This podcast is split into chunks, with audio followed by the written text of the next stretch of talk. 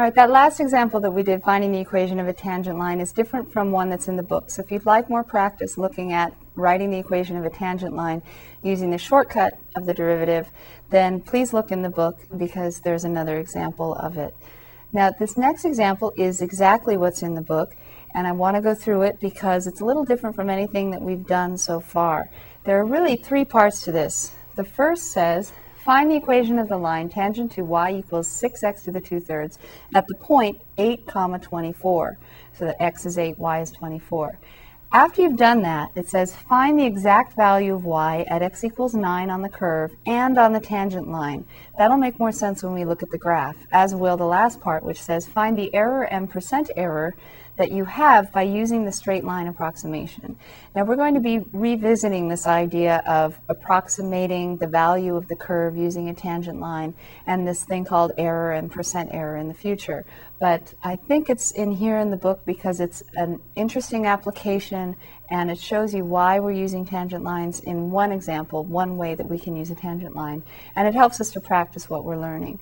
So the first part should look familiar. Find the equation of the line tangent to y equals six x to the two-thirds at the point eight, comma, twenty-four. And when we do that, we need to remember y minus y one equals m times x minus x one. And if we're feeling daunted by this long problem, we can at least start with that. And when you're on the test, at least you can start with y minus y one equals m times x minus x one. And then that might trigger your memory that we need m, and we need x one and y one. This time they gave us y one. y one is twenty-four. So what we really need to worry about is finding m.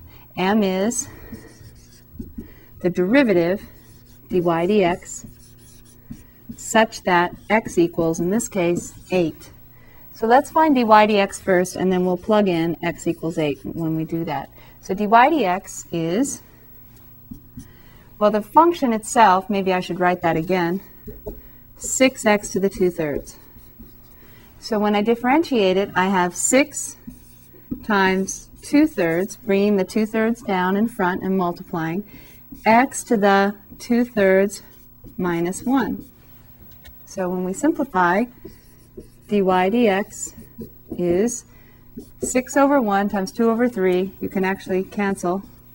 And you have four x to the two-thirds minus one, negative one-third. So dy dx is four over x to the one-third, which is four over the cube root of x.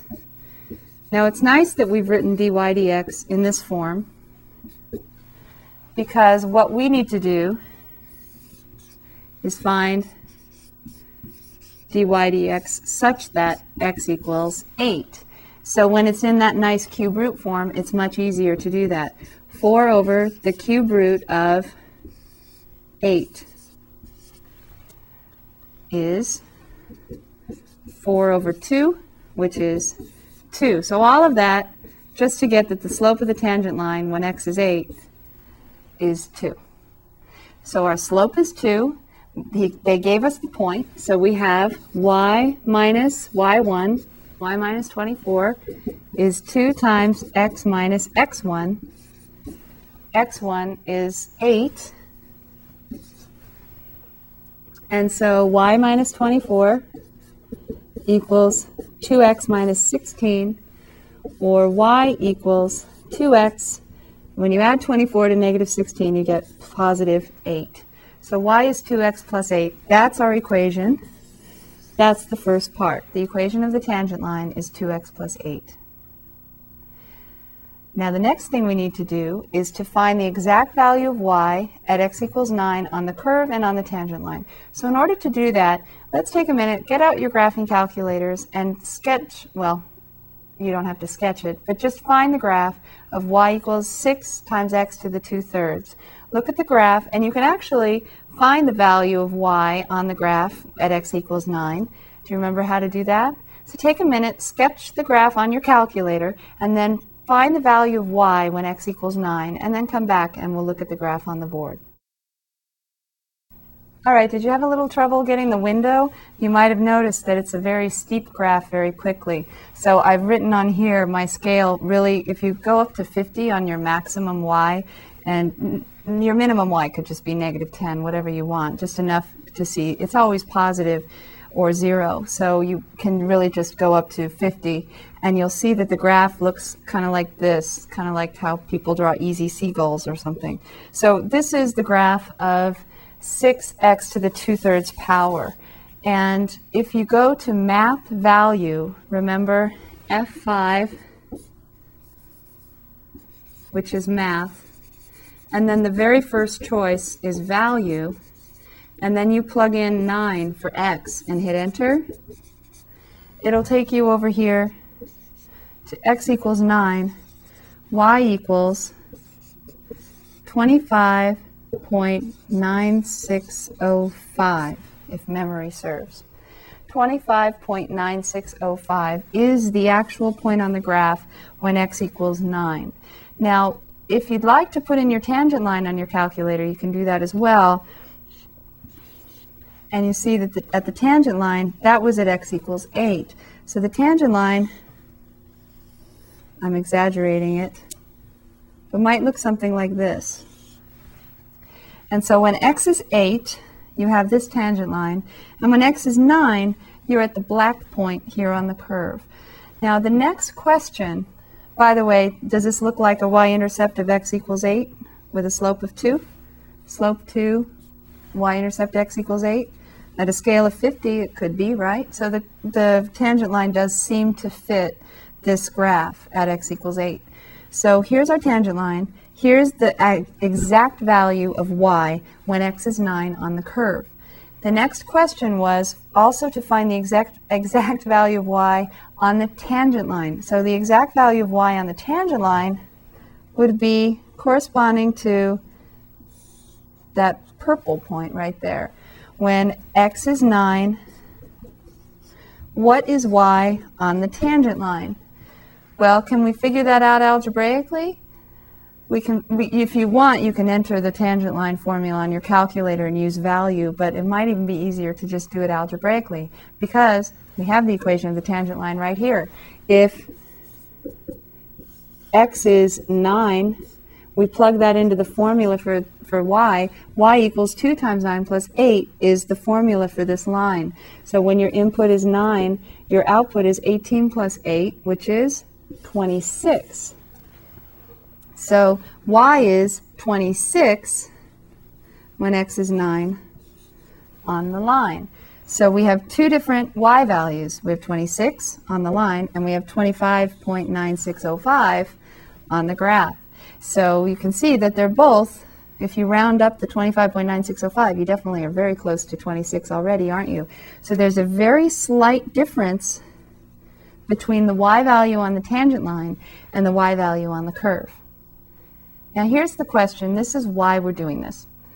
Which one was easier to find? Was it easier to find the twenty-five point nine six zero five, and especially remember you used your calculator, or even with the calculator, was it really easier to find the twenty-six off the equation of the line?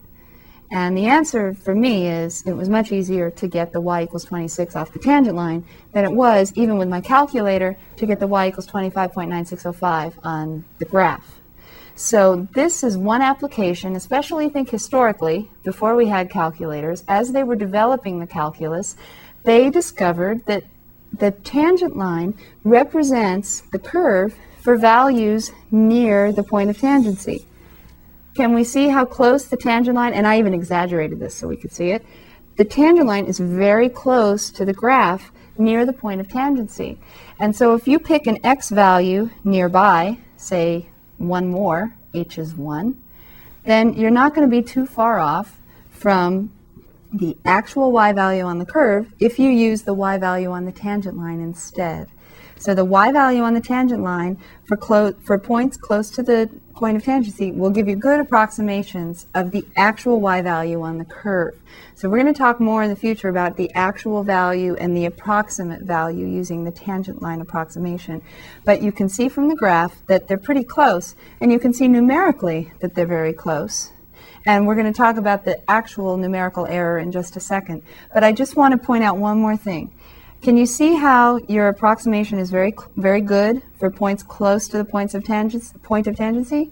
Your approximation on the tangent line is very good at approximating the value of y on the curve when you're very near the point of tangency on the x values. Point of tangency is eight, the x value is nine. As the x values get farther away from the point of tangency, can you see that in general, depending on the curve, in general, your tangent line approximation is not as good as you get further away from the point of tangency. So that's why it's important to notice how close we are. All right, so let's talk about the error and the percent error. The error is just how far off you are using the approximation compared to what you get if you actually know the actual y value on the curve. So if our approximation is twenty-six, and our actual y value is twenty-five point nine six zero five, can you take a guess at what you think the error is in the measurement, in the approximation? The error is just the difference between the two y values. It's twenty, and, and actually we take the absolute value. So the error is the absolute value of twenty-six minus twenty-five. point nine six zero five, or you could take the other difference as well. And so the difference between twenty-six and twenty-five point nine six zero five is zero point zero three nine five. If you take twenty-six minus that, you get zero point zero three nine five. And that's our error in, in approximating the y value. Now, the percent error is a little different. And to understand the percent error, it might make sense to look at a different example first, an easier example. So I'm going to erase all of this and come back and we'll talk about percent error.